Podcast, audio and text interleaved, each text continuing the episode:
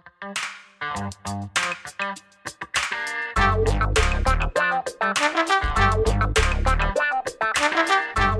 everybody, thanks so much for tuning in to this edition of Let's Be Blunt with Montel.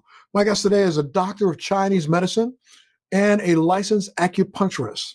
When her son Remy was born with a rare genetic disorder, she began studying the benefits of CBD and realized that combining CBD with Chinese herbs could provide relief for her son's tremors and seizures.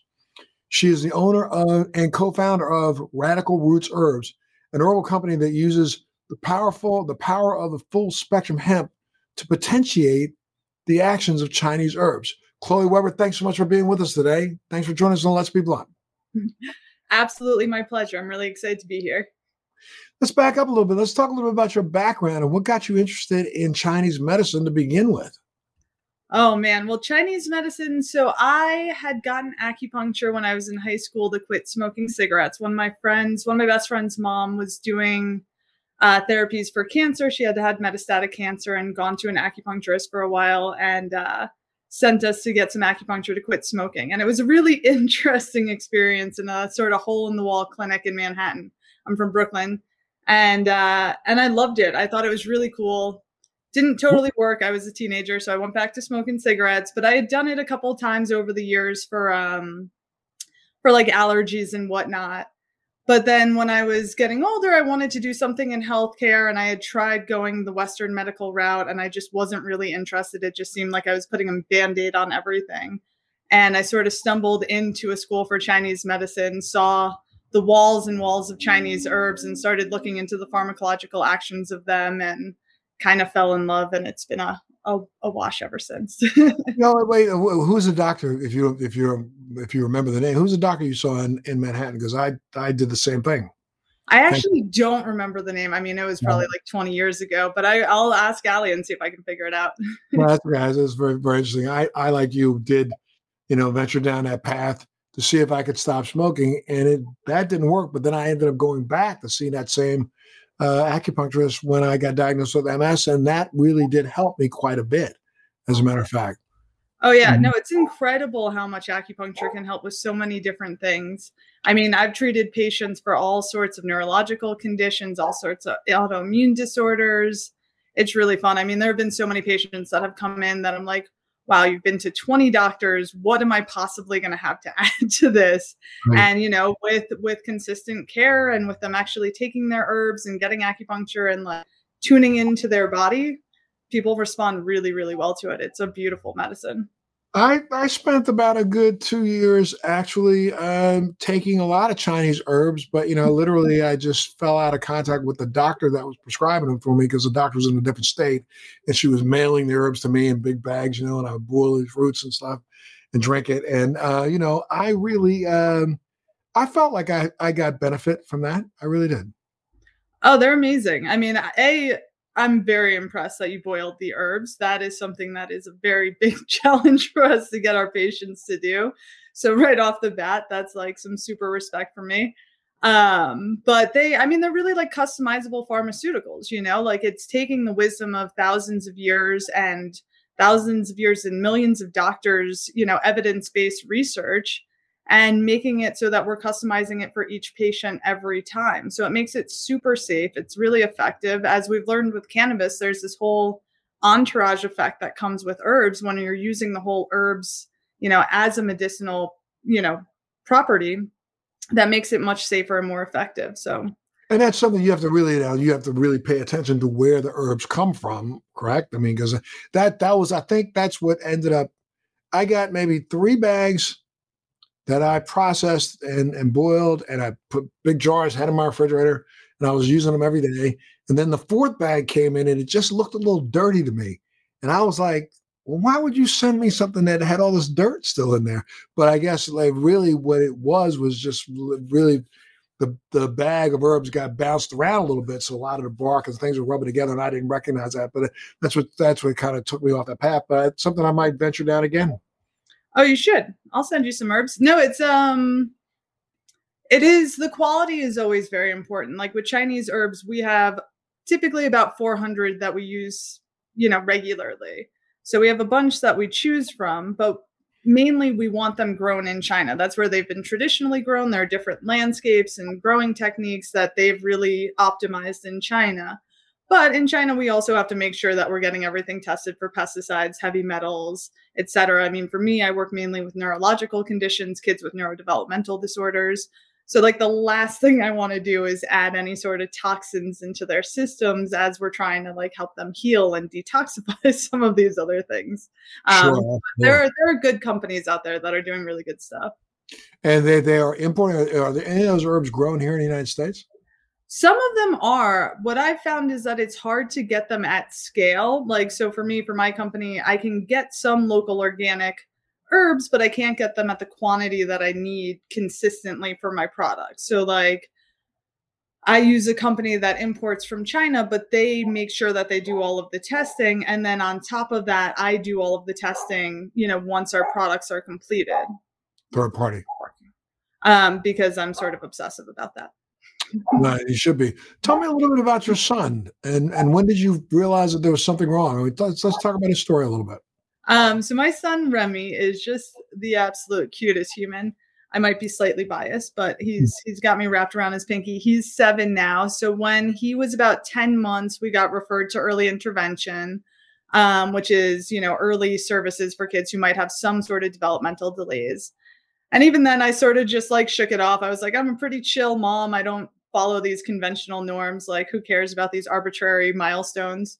But then he got referred to genetics and neurology. And then we went for another 2 years of testing. So it wasn't until he was almost 3 that he got diagnosed with this rare genetic disorder called STXBP1. So you know you're sort of fucked when your child's disorder is named after the gene that's mutated. But so at that point, he was just starting to crawl at 3. He'd been doing, you know, probably 40 hours worth of therapies every week.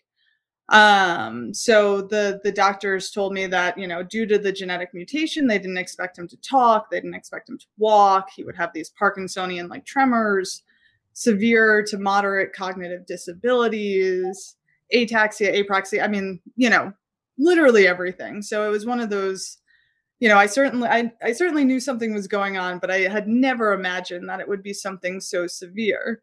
So that sent us down a whole nother rabbit hole of Remy and I have gone all over the world looking for answers and meeting new doctors. And I've studied everything I could get my hands on, you know, which led me obviously to cannabis, because especially when it comes to epilepsy, which that was another one of the diagnoses that they said, that he would likely have intractable epilepsy.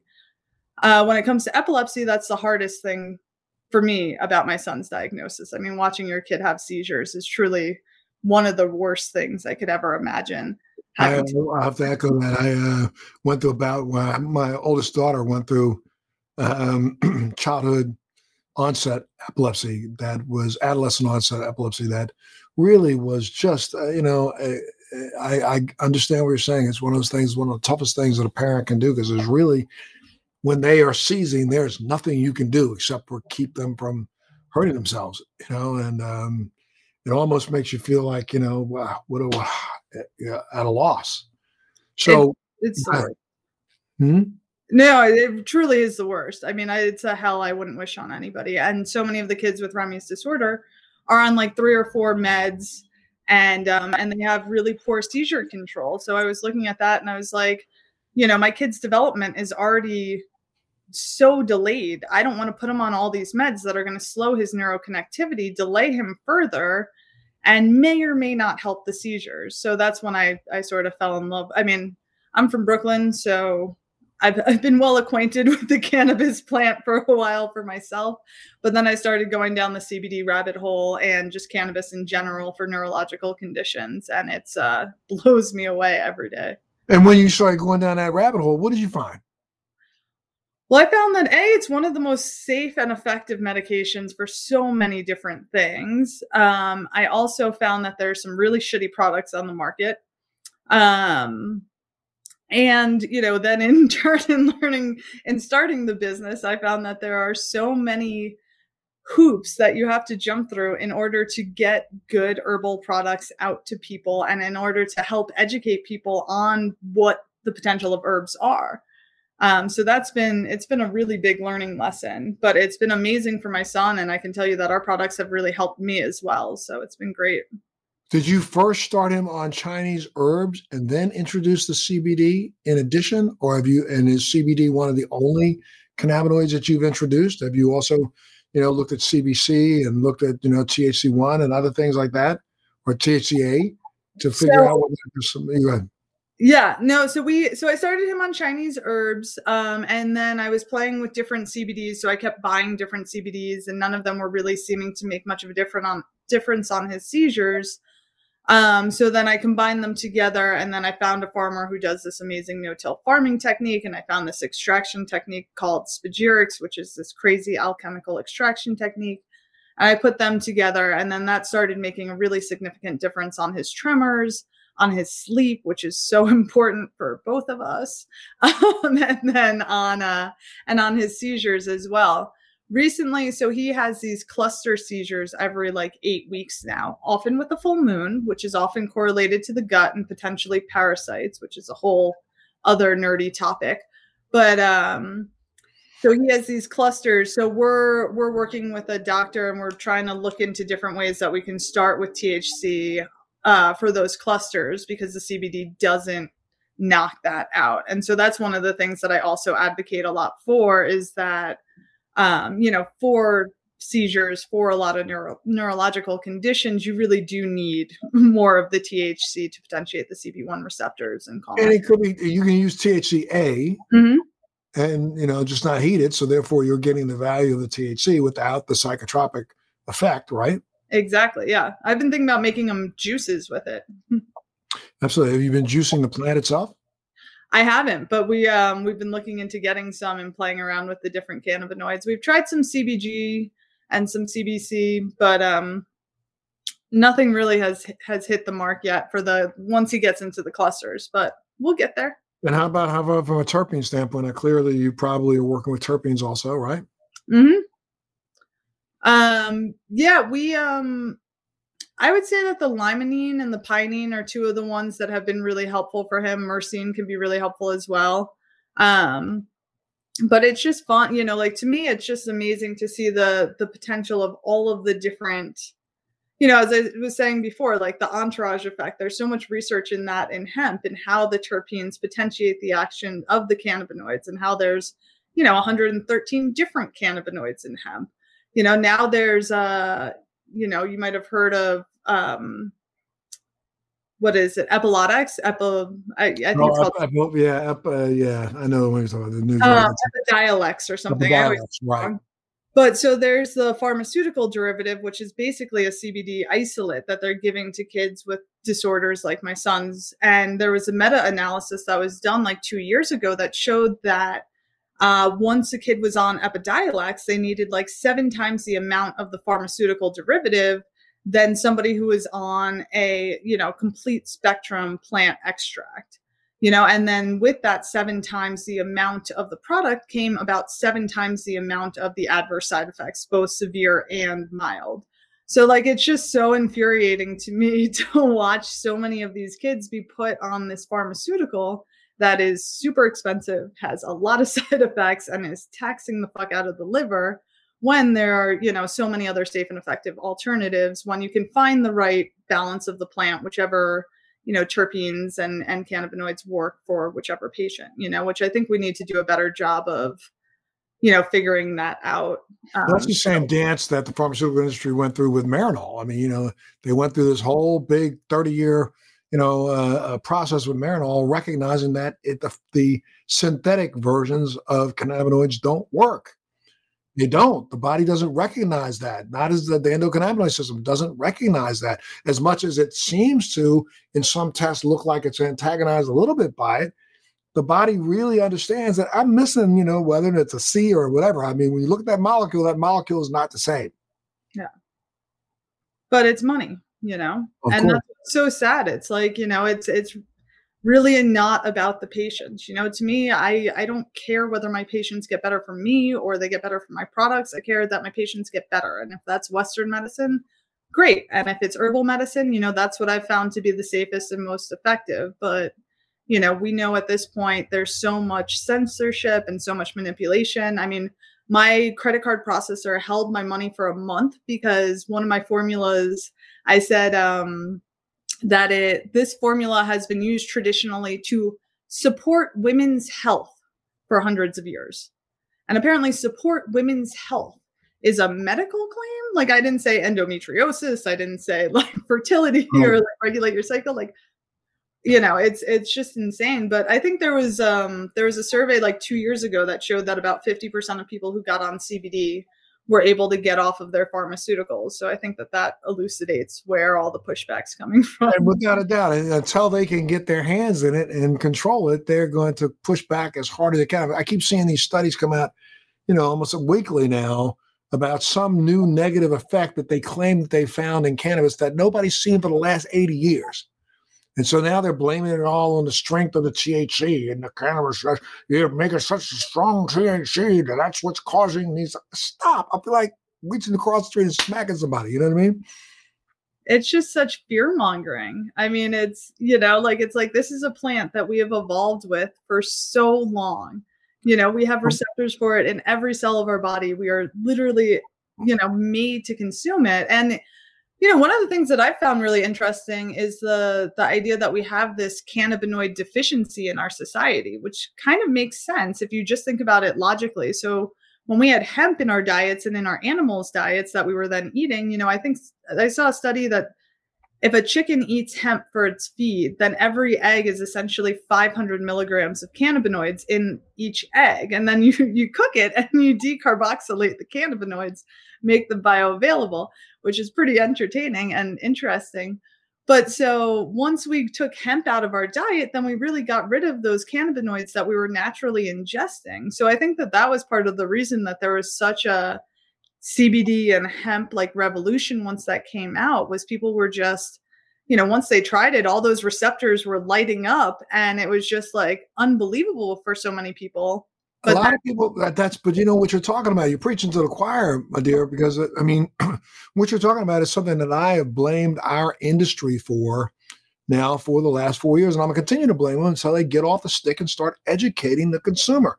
What we don't get in America is that back when America was found, you know, it was found by sailors who crossed the oceans and the seas with tonnage of hemp seeds on board their ship.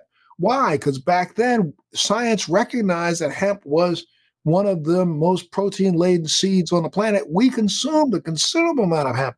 We ate porridge with hemp, you know, and hemp was a part of our daily regimen, you know, until we banned the cannabis plant and we banned hemp at the same time. And we didn't ban it because of anything deleterious in the plant. We banned it because it was interfering with, you know, Charles DuPont's, you know, reign and also, you know, what William Randolph Hearst's ability to tear down the big trees. So we didn't ban hemp for cannabis because we thought it was a bad drug. We went after it because it was going to affect the textile industry. It was going to affect so many businesses in America. And then we set upon causing that endocannabinoid deficiency. It's not just the cannabinoid deficiency of the plant. Those plants do nothing but antagonize those receptors in our body. You know, I read something recently where, you know, they think that a lot of the autoimmune diseases are based on anandamide deficiency, which is one of the endocannabinoids we produce ourselves. And we don't produce it if we don't get enough hemp or we get enough cannabis in our body. So or when we're in chronic stress, it depletes our anandamide. Correct. And we'd have no way to replenish it unless we actually consume something that will antagonize the receptors to make them make it. What have doctors said about, first off, about your son's recovery, or at least the improvement of his conditions based on what you're doing? They say, no, it has nothing to do with your hemp. What do they say? No, they always actually are pretty supportive about it. At least in the seizure world, it's fairly well known that hemp can be really helpful. They're just they're very standoff about it. You know, they're like, well, you know, I hear it can be helpful, but we don't really know much about it. There's some research studies, There's some research studies, but it's, you know, you basically have to figure it out yourself and find a doctor that can advise you.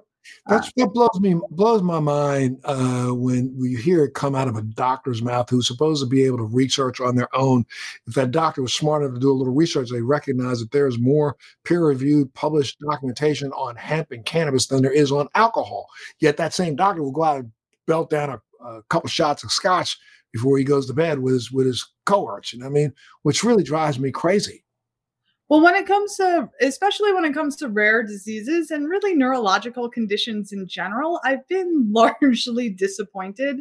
Even when my son's doctor, it was like, you know, one of the top doctors at Cornell Pediatrics in genetics. And I go into his office and literally he gives me this, you know, absolutely devastating diagnosis. And he goes, you know, this is the first time I've ever heard of this disorder. I printed out a research study, but I didn't get a chance to read it. Ugh. To me, I'm like, dude, like as a practitioner, as a medical professional, you know, if you don't have the curiosity at least to read one research study, let alone as a human, to like have a conversation with me and like tell me this devastating diagnosis, you don't even give me the courtesy of like reading it. I mean, I've done so many interesting things with my son. I mean, I've been taking him to a neurologist in Ecuador where we do all this neurohacking stuff. We do like ozone therapy and hyperbarics and alpha brainwave stimulation. I'm learning neurofeedback. I mean, I do all sorts of crazy stuff with him. And really, I've just had to go way outside of the typical paradigm because Western medicine and the doctors have just had nothing for me. They're just like, yeah, we don't know. Yeah, I mean, and they give up so easily. It's really kind of crazy to me. I don't understand how they can give up so easily. I do know that there is, if you go to Canada, there's a medical device. It's called a PONS device, PONS, portable neuromodulation device, that was created here in the United States. I had to go to Canada to get a CE mark first in Canada. It's being used in Canada for various forms of ataxia. Though it was literally developed and created for traumatic brain injury, it ended up getting FDA clearance in Canada for traumatic brain injury and MS. And it's being off-label used in stroke and Parkinson's and ataxia, and also a little bit in cerebral palsy in Russia.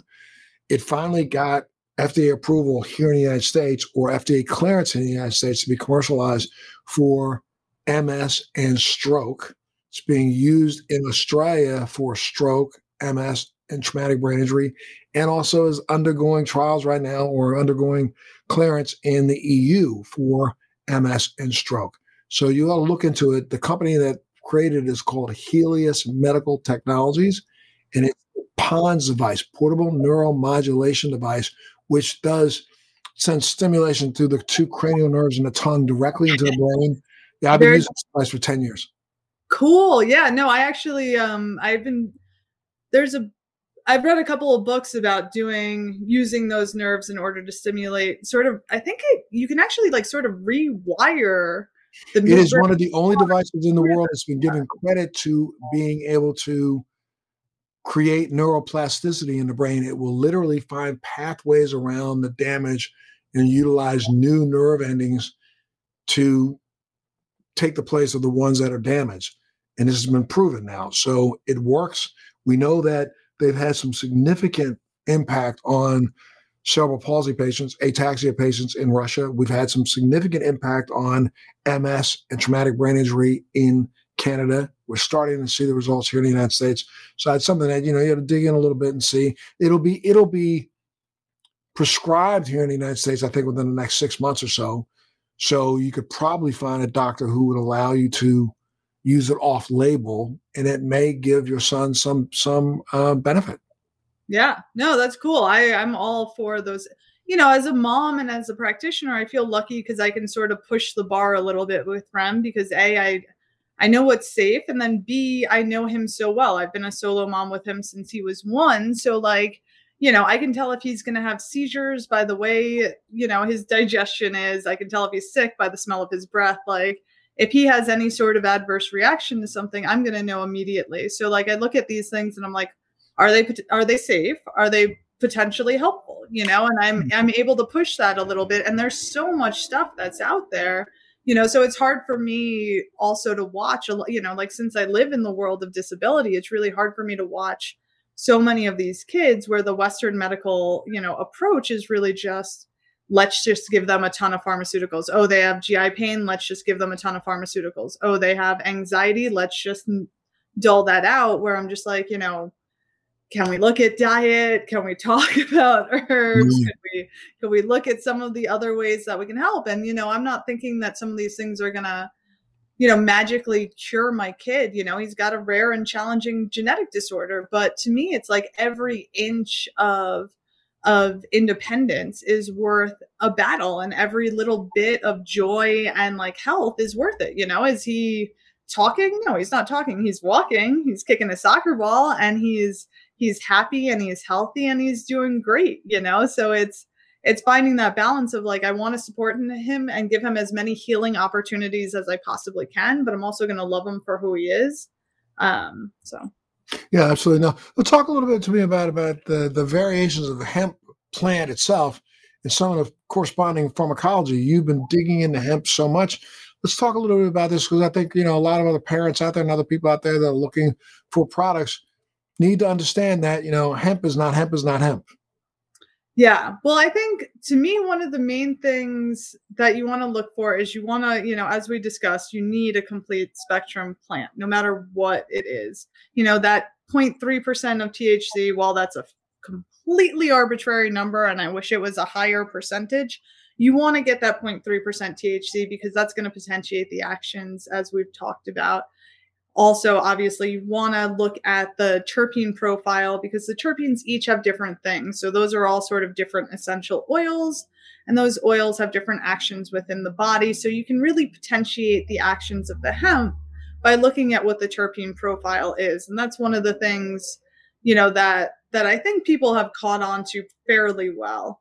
And then now, you know, as you know, they've been looking into more variants in the CBG and CBC and different, you know, cannabinoids, and trying to potentiate those, which are pretty interesting.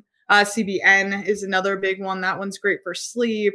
CBG is interesting because I believe that one activates the CB1 receptor as well without the psychotropic effects. Well, it doesn't, because CBG is basically, some call it the guy cannabinoid or the stem cell cannabinoid. It is what turns into THC and CBD to begin with. Exactly. And CBG is prevalent in the plant for about the first 6-7 weeks, and it starts to go down as THC and CBD start to form. So it basically has the potential inside of it to be, you can actually push CBG to become THC. Chemically, I don't like that idea at all. I don't like messing with the molecule, leave it alone. But that molecule would probably have the same effect as THC when it comes to, you know, antagonizing receptors.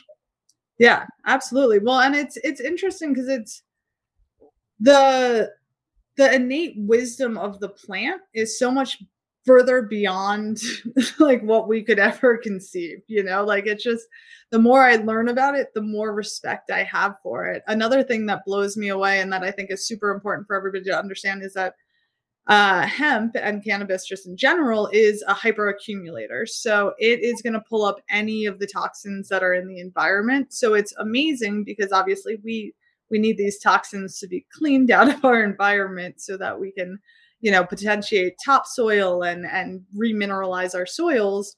But then, you know, on the flip side, since there are so many really crappy CBD products out there, you know, you want to make sure that whatever company you're buying from is doing third-party testing, because as much as CBD, you know, again, I really believe this plant can save our world in so many ways.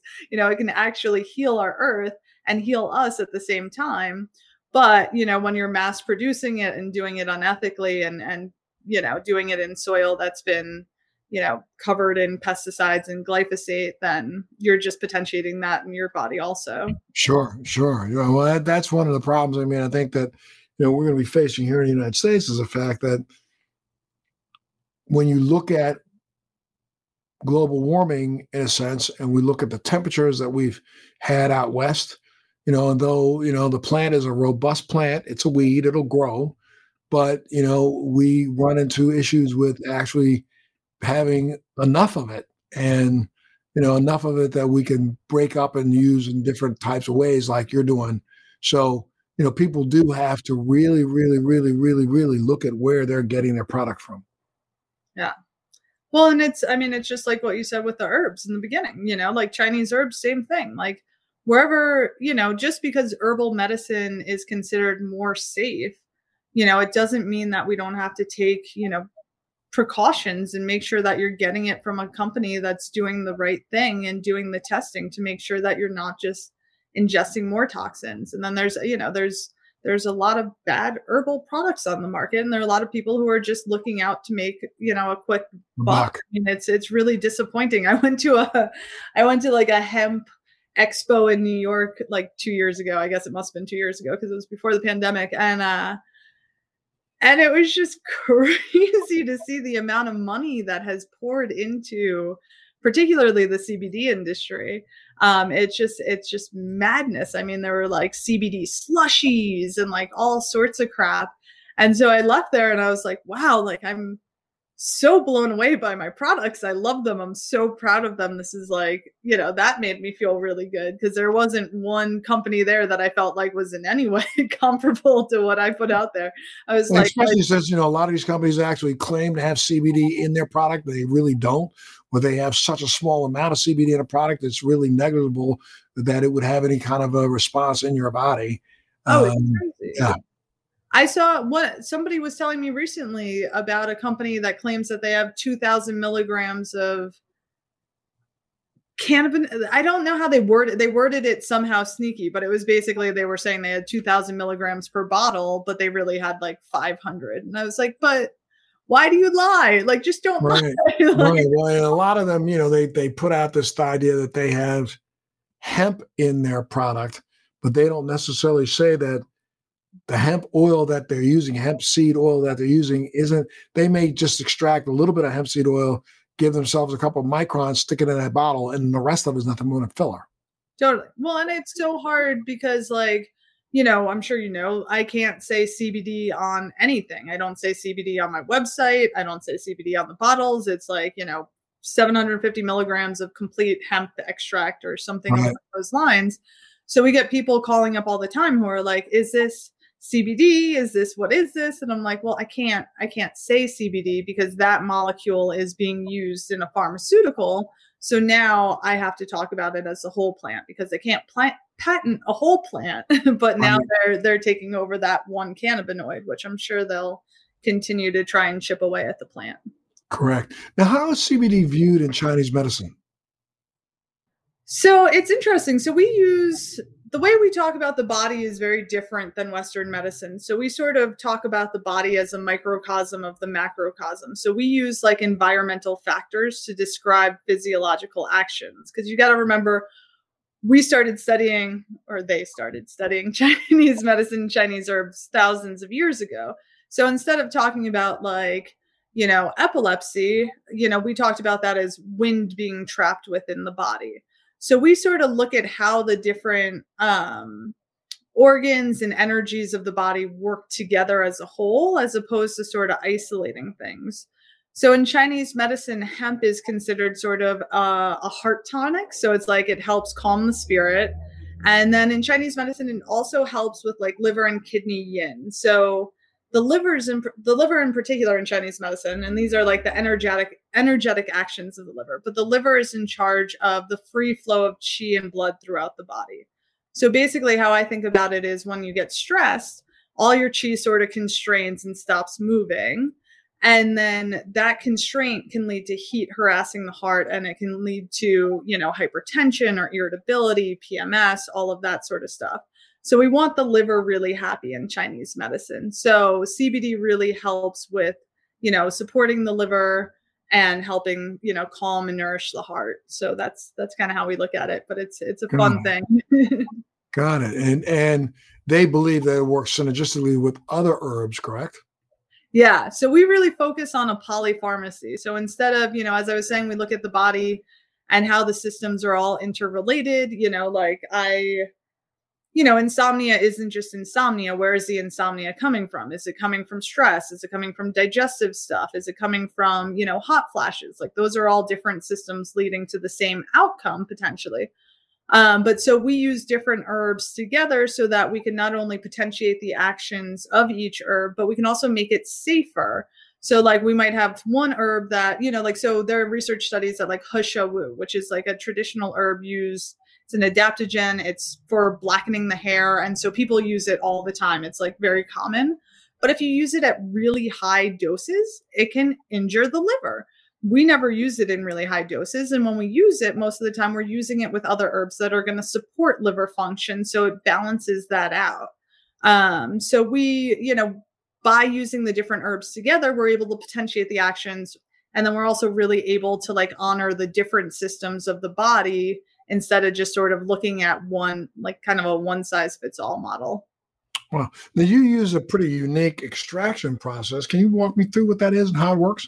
Oh my God, it's so cool. You should come to Colorado and see this. So my manufacturer, I have this brilliant manufacturer up in the mountains in Colorado. And he's sort of a physicist, chemist, and he builds Tesla coils for fun.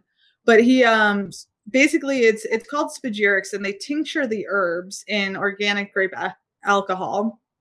And so that's considered taking the spirit of the plant out of the herbs. And then they take the plants after that, after it's been tinctured, and he burns it for like 8 to 10 hours. And then from the ashes, he's able to reconstitute all of the salts and minerals, which creates these incredible crystal things. They're just beautiful. And he takes those and puts that back into the tincture. So energetically and esoterically, they're combining the body of the plant back with the spirit of the plant, but it creates this really amazing alchemical reaction that makes the herbs really bioavailable. And then what's interesting to me is, you know, hemp is a really mineral rich plant. So there's a lot of salts and minerals in hemp. So then again, if we're bringing it back to the entourage effect, this is the only extraction technique, at least that I know of, in which we're able to actually get the salts and minerals into the final product. And my manufacturer actually gets the water solubles, the oil solubles, and all the salts and minerals into the final product. So we're really getting as much of the hemp plant as possible and respecting the plant in a way that makes it, you know, kind of that real sacred plant medicine. And you get the plant, how do you source your plants, making sure that they are pesticide and, you know, toxin free? How do you source those? Do you test them before you even process them? So all the Chinese herbs I get from just one place, and they have them all tested before I process them. But again, I test them again at the end. But my hemp I get from a farmer up in Longmont, just like 15 minutes north of me in Colorado. And he does next to no-till farming techniques. I mean, he doesn't use any pesticides or herbicides. He has a whole, you know, ecosystem set up. So he's planting, you know, different flowers to potentiate different bugs, to potentiate different plants, to increase different minerals. And then he goes up to the mountains and gets like mythical healing spring water and brings it down. It's like, it's very Colorado. It's very hippy dippy, and it's kind of magical. Okay. Well, you know, how is hemp? Yeah, you said that hemp is going to be I get it. But explain to people why you think it's such an important crop from a global perspective. Well, from a global perspective, I mean, as you were saying, you know, with global warming, and with our mass production of crops and how we are growing our food and how we are feeding our animals, we are losing topsoil, which is an incredibly important. You know, it's all over the world. Yeah, it's like one of the most important things. That is how we grow our food. So if we don't have topsoil, then we cannot grow our food, and it's just not sustainable at all. And the direction that we're going with, clearly, I think everybody can acknowledge that it's not sustainable. So, you know, since hemp is able to not only clean the environment, but also potentiate topsoil, it's a way that we can really help radically change the way that our world is going and the direction that we're going with. And on top of that, if we're growing good hemp, you know, I mean, there's no limit to what we can do with the hemp plant. So even if we're growing hemp that's more specifically being grown to clean out the environment in some places. Maybe that's hemp that we're not going to want to ingest, but it's hemp that we could potentially use for clothes, or we could use to power cars, or make straw. Well, maybe not straws, but you know, like you can use any hemp for almost anything. Sure. So that's one of the things that I think is just so important. And then, as we know, you know, hemp is just such a master regulatory system, you know, master regulator for our entire system through the endocannabinoid system. And, you know, we as a society are just in such extreme levels of stress now, more so than ever. You know, it used to be that our fight or flight would kick in when a tiger would come round, but like now it's fight or flight anytime you turn on the news or go outside. So I think, you know, to me, cannabis is just such a safe way to help support us as we are navigating through all of this madness. This madness, you're right. Well, tell us a little bit about some of your products. So what I did to start was sort of look at the different reasons that most people were using hemp and then create formulas around those. So one is our rest and relax. That's the one that everybody uses. I think I just sent you some yesterday, so you'll have that soon. But that one is for insomnia and for, well, I guess I can't say that. I would say most people use that to help support healthy sleep patterns.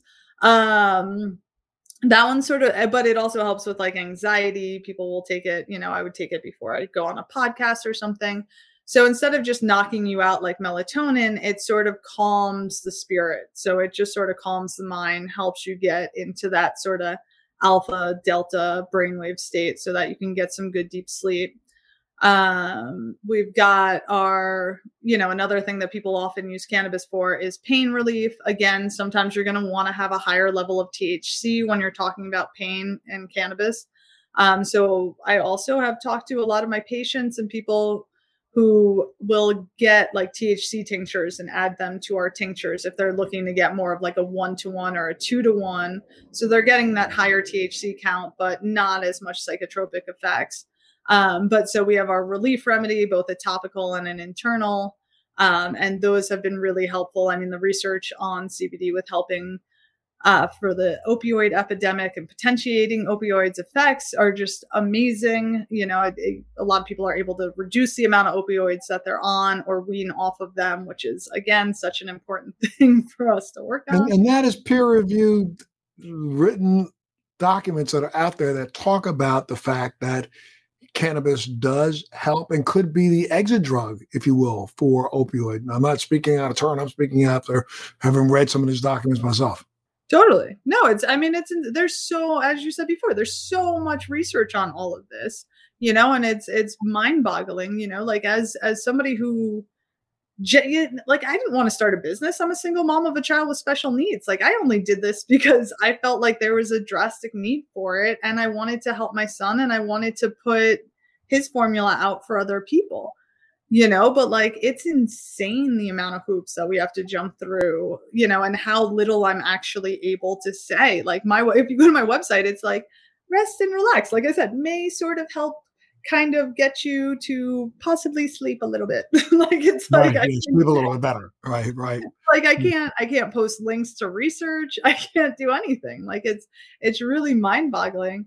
But yeah, so it's, I mean, it blows me away every day. I mean, the different rabbit holes you can go down with CBD in terms of how it's helping. I mean, in terms of it potentiates tight junctions in the gut. So it decreases leaky gut, increases this one bacteria in the gut called Akkermansia muciniphila, which is amazing. There's research on Akkermansia for MS, actually, which is one of the ways that I think that it's actually helping with so many neurological conditions. There are receptors for it on the vagus nerve. It acts on the 5-HT1A pathway in the brain, which is the same pathway that Prozac works on, increases neurogenesis in the hippocampus, which, you know, is potentially how it's so effective with PTSD. I mean, it's one of those things that, like, if you get nerdy on it, it's like, you know, anytime somebody's like, well, does it help with this? I'm like, cool.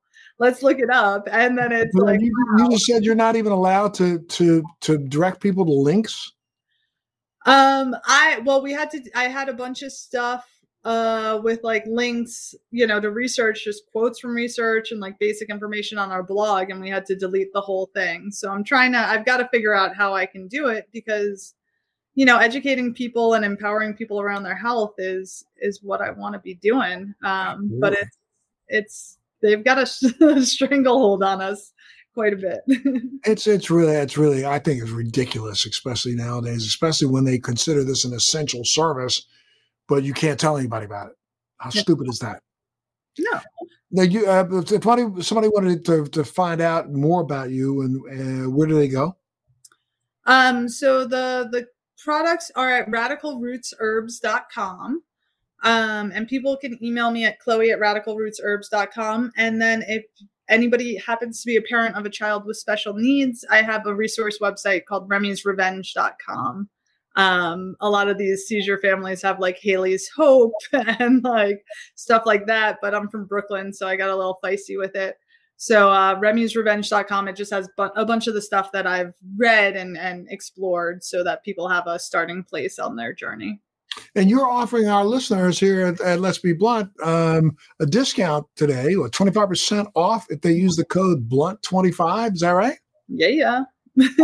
Yeah, for all my listeners, I want them to understand this. So where do they go to purchase? One more time, tell them the website, and then do they have to type in the code BLUNT25, and then they'll get the discount?